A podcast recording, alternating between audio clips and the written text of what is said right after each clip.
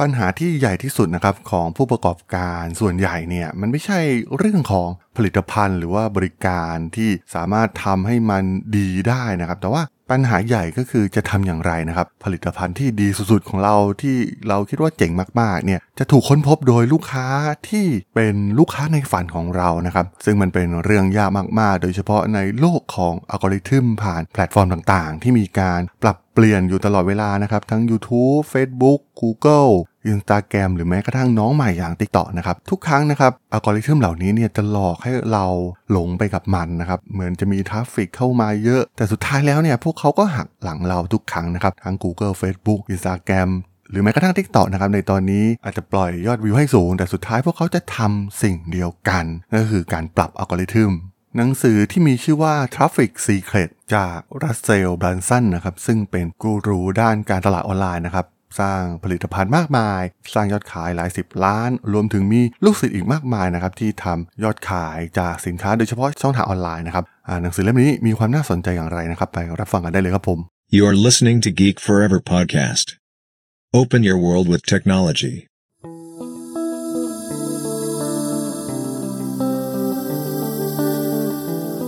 This is Geek Book.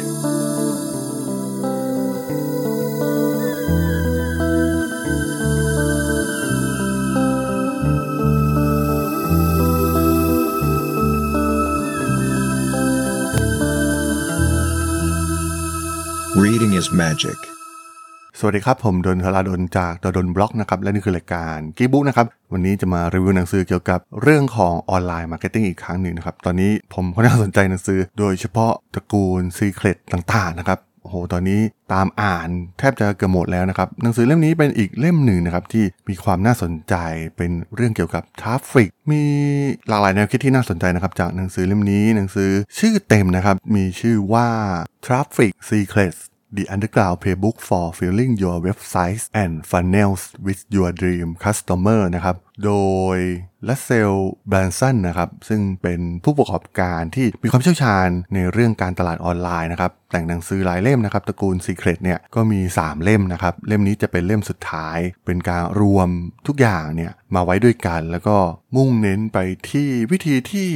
เราเนี่ยจะสามารถทำให้บริษัทเติบโตทางด้านออนไลน์นะครับ โดยสร้างการเข้าชมมาในรูปแบบต่างๆ ในช่องทางต่างๆนะครับ ทั้งเครือข่ายโซเชียลมีเดียเอง แพลตฟอร์มต่างๆ YouTube Google หรือว่าเว็บไซต์ส่วนตัวของเรานะครับ ทุกทุกทางเนี่ยมันเป็นช่องทางที่สามารถทำการตลาดให้ลูกค้าในฝันเนี่ยเข้ามาแล้วก็มาสั่งซื้อหรือว่ามาสนใจบริการของเราได้นะครับหนังสือเล่มนี้เนี่ยใน part แรกเนี่ยเปิดได้น่าสนใจนะครับเพราะว่ามันเป็นประสบการณ์ที่ผมคิดว่าหลาย ๆ คนน่าจะเคยเจอนะครับกับการต่อสู้กับแพลตฟอร์มต่าง ๆ นะครับไล่มาตั้งแต่ยุค Google เองนะครับการสร้าง traffic การทำ SEO นะครับมันมีการปรับ อัลกอริทึมมาตลอดเวลานะครับ บางครั้งเนี่ยเราอาจจะมองเห็นโอ้โหกลายเป็น passive income แล้วนะครับ สร้างเว็บไซต์มี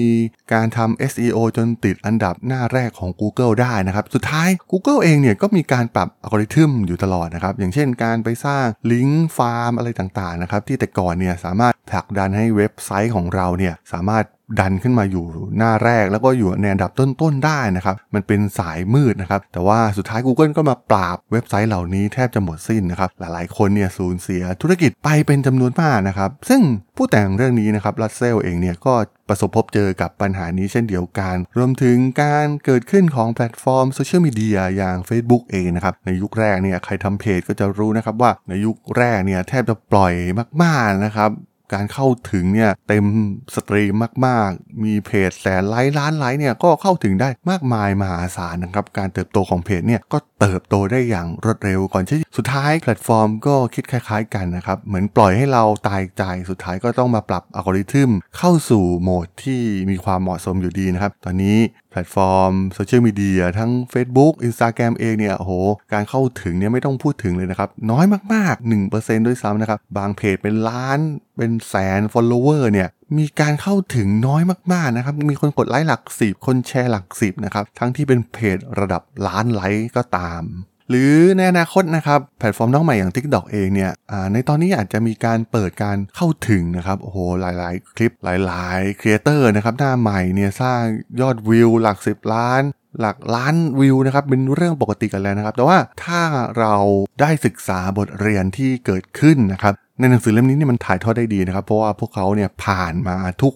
การปรับแต่งอัลกอริทึมของทุกแพลตฟอร์มนะครับ เพราะฉะนั้นมันมองเห็นได้อย่างชัดเจนว่าสุดท้ายแล้วเนี่ยแม้ TikTok เองจะปล่อยอยู่ในตอนนี้นะครับ ปล่อยการเข้าถึงให้มากสำหรับ creator หน้าใหม่ แต่ว่าสุดท้ายพวกเขาก็ต้องมีวิธีการจัดการให้ปรับเข้าสู่โหมดที่เหมาะสมเหมือนกับแพลตฟอร์มอื่นๆอยู่ดีนะครับ นั่นคือ key หลักที่หนังสือเล่มนี้เนี่ยต้องการจะบอกนะครับ เราไม่ควรที่จะไปพึ่งพาช่องทางหลักช่องทางใดช่องทางหนึ่งนะครับสำหรับเนื้อหาในหนังสือเล่มนี้นะครับจะแบ่งออกเป็น 3 part หลักๆ ก็คือ part แรกจะเป็นส่วนของลูกค้าในฝันของคุณนะครับ ว่าจะกำหนดเป้าหมายไปที่ใคร แล้วก็จะไปเจอพวกเขาได้ที่ไหนนะครับ จะโน้มน้าวพวกเขาให้มาซื้อผลิตภัณฑ์และบริการของเราได้อย่างไร ส่วนที่ 2 ก็คือการเติมเต็มช่องทางของคุณ ซึ่งตรงนี้เนี่ยมันเป็นเนื้อหาส่วนใหญ่ของหนังสือเล่มนี้เลยก็ว่าได้นะครับ เพราะว่ามันเป็นการครอบคลุมกลยุทธ์ การที่จะพาลูกค้าเนี่ยเข้ามา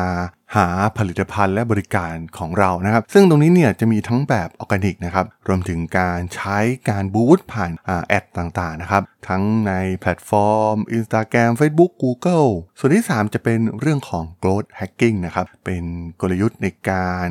เติมเต็มช่องทางนะครับ อาจจะผ่านช่องทางของคนอื่นนะครับเหล่าอินฟลูเอนเซอร์ที่มีอิทธิพลกับคนกลุ่มนั้นๆนะครับ part นี้เนี่ยค่อนข้างน่าสนใจนะครับ เพราะว่าเป็นการ hacking การเติบโตที่ถือได้ว่าน่าสนใจเลยทีเดียวหนังสือเล่มนี้เนี่ยจะพูดถึงสิ่งสิ่งหนึ่งทั้งเล่มนะครับนั่นก็คือสิ่งที่เรียกว่า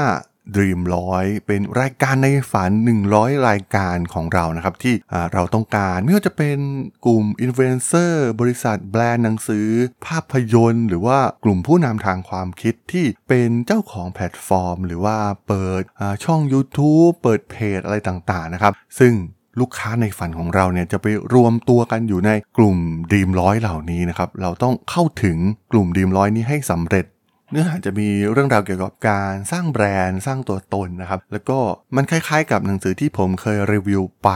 เล่มหนึ่งก็คือ Hook Point นะครับ เพราะว่าการดึงดูดความสนใจด้วยการพาดหัวต่างๆนะครับ หรือว่ารูปภาพวิดีโอ หนังสือเล่มนี้เนี่ยก็จะมีรายละเอียดที่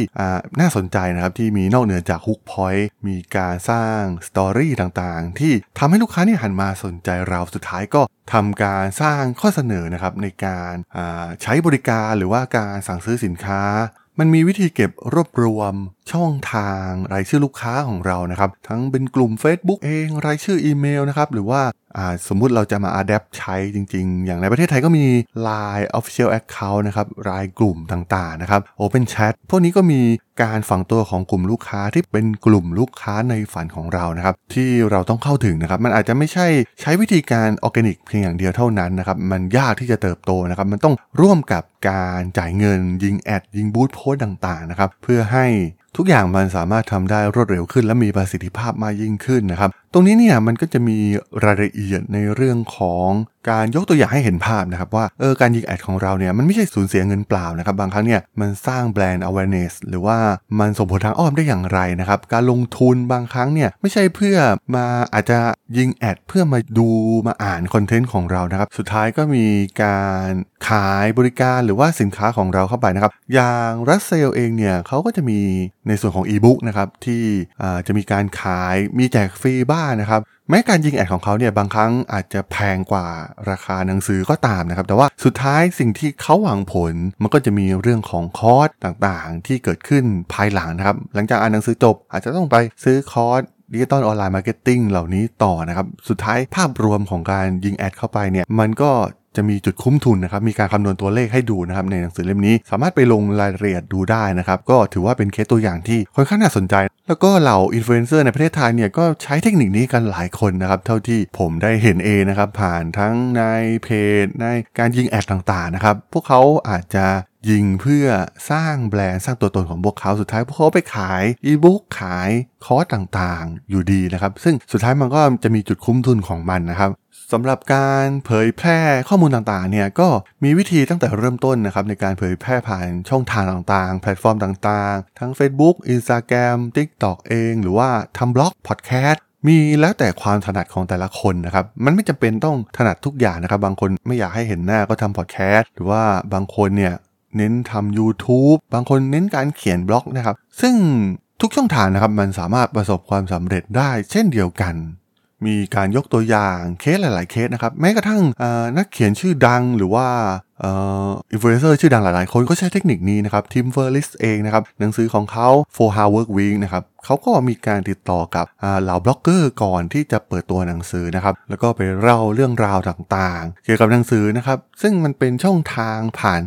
ช่องทางของคนอื่นนั่นเองนะครับบล็อกเกอร์ชื่อดังก็มีฐานกลุ่มผู้ชมของพวกเขานะครับที่สนใจในเนื้อหาในแนวนี้นะครับทิมเฟอร์ริสเองเนี่ยก็ใช้เทคนิคนี้นะครับในการสร้างยอดขายได้อย่างมหาศาลหลังจากที่หนังสือเปิดตัวหนังสือก็ดังกระฉูดขึ้นมาเลยนะครับ เพราะว่าเขาก็ให้บล็อกเกอร์เนี่ยเปิดตัวพร้อมๆ กับหนังสือที่ทำการขายนะครับทำให้ดังสนั่นมากในตอนนั้น อีกหนึ่งวิธีที่น่าสนใจนั่นก็คือการทำ reverse engineer นะครับ ก็คือ การไปดูว่าคนที่ประสบความสำเร็จเขาทำอย่างไรนะครับ แล้วก็เลียนแบบเขาไป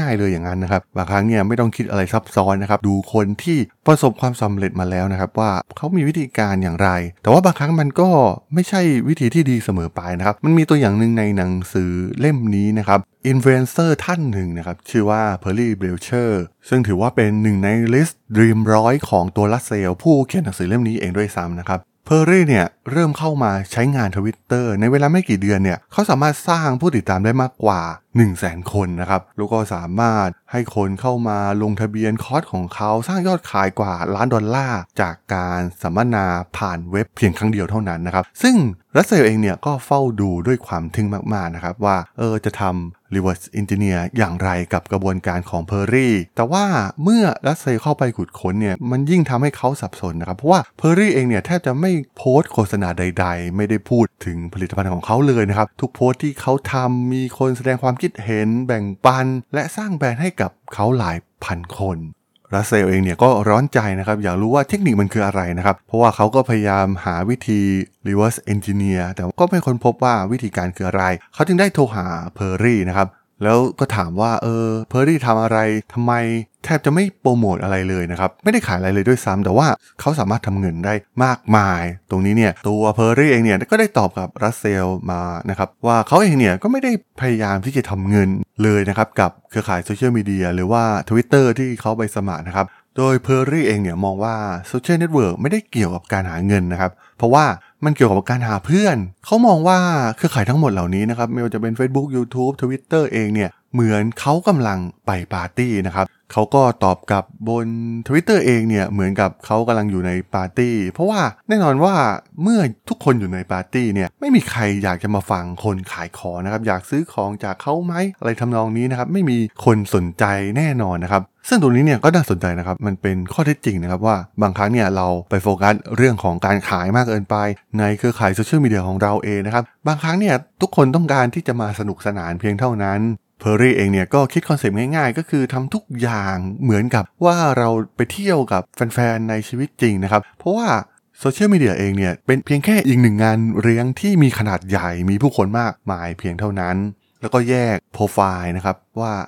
ส่วนที่เป็นโปรไฟล์ส่วนตัวเนี่ยเปรียบเสมือนบ้านของเรานะครับ เป็นที่ที่เราอยู่มันมีความคิดมีข้อมูล และสิ่งที่น่าสนใจสำหรับเราเป็นส่วนใหญ่ทั้งภาพวิดีโอกิจกรรมสนุกสนุกต่างๆนะครับ เมื่อมีคนเข้ามาในบ้านของเรานะครับ พวกเขาก็สามารถเห็นสิ่งที่เราชอบพูดถึง ซึ่งนั่นอาจจะหมายถึงการเชิญชวนไปสัมมนาผ่านเว็บ ร่วมกิจกรรมครั้งต่อไปกับเรานะครับ หรือว่าอ่านหนังสือเล่มใหม่ของเราหรือสมัคร newsletter ของเรานะครับ ซึ่งแน่นอนว่าเมื่อเป็นโปรไฟล์ส่วนตัวเป็นบ้านของเราเองเนี่ย เมื่อเราสร้างคุณค่า ผู้คนที่แวะเวียนเข้ามาเนี่ย ก็จะสนุกกับมัน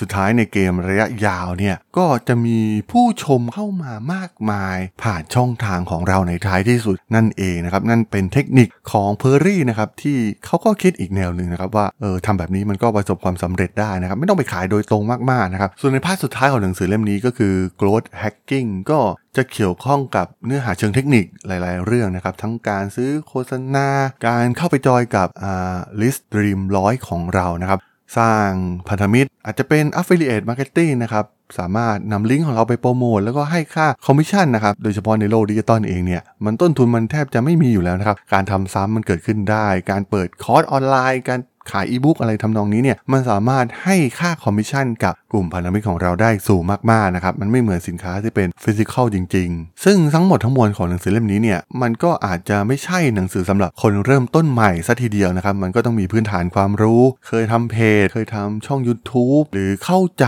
คอนเซปต์อะไรบางอย่างเกี่ยวกับโลก online marketing มาบ้างแล้วนะครับและสามารถนำไปต่อยอด แต่ว่าเนื้อหาค่อนข้างดีนะครับแล้วก็หลายๆอย่างเนี่ยผมก็เอาไปลองใช้บ้างนะครับก็ถือือว่าประสบความสำเร็จนะครับ อย่างเช่นยอด engagement หรือว่ายอดไลค์ยอดแชร์อะไรเนี้ยมันก็เพิ่มขึ้นนะครับสำหรับคนที่สนใจในสายงานนี้นะครับก็สามารถลองไปทดสอบอ่านดูได้นะครับ มันมีหนังสือสามเล่มนะครับ เล่มนี้จะเป็นเล่มปิดท้ายสำหรับเรื่องราวของหนังสือ Traffic Secrets ใน EP นี้ผมก็ต้องขอจบไว้เพียงเท่านี้ก่อนนะครับสำหรับเพื่อนๆที่สนใจเรื่องราวทางธุรกิจเทคโนโลยีและวิทยาศาสตร์ใหม่ๆที่มีความน่าสนใจก็สามารถติดตามมาได้นะครับ ทางช่อง Geek Forever Podcast ตอนนี้ก็มีอยู่ในแพลตฟอร์มหลักๆ ทั้ง Podbean Apple Podcast Google Podcast Spotify YouTube แล้วก็จะมีการอัปโหลดลงแพลตฟอร์ม b ล็อกดีดใน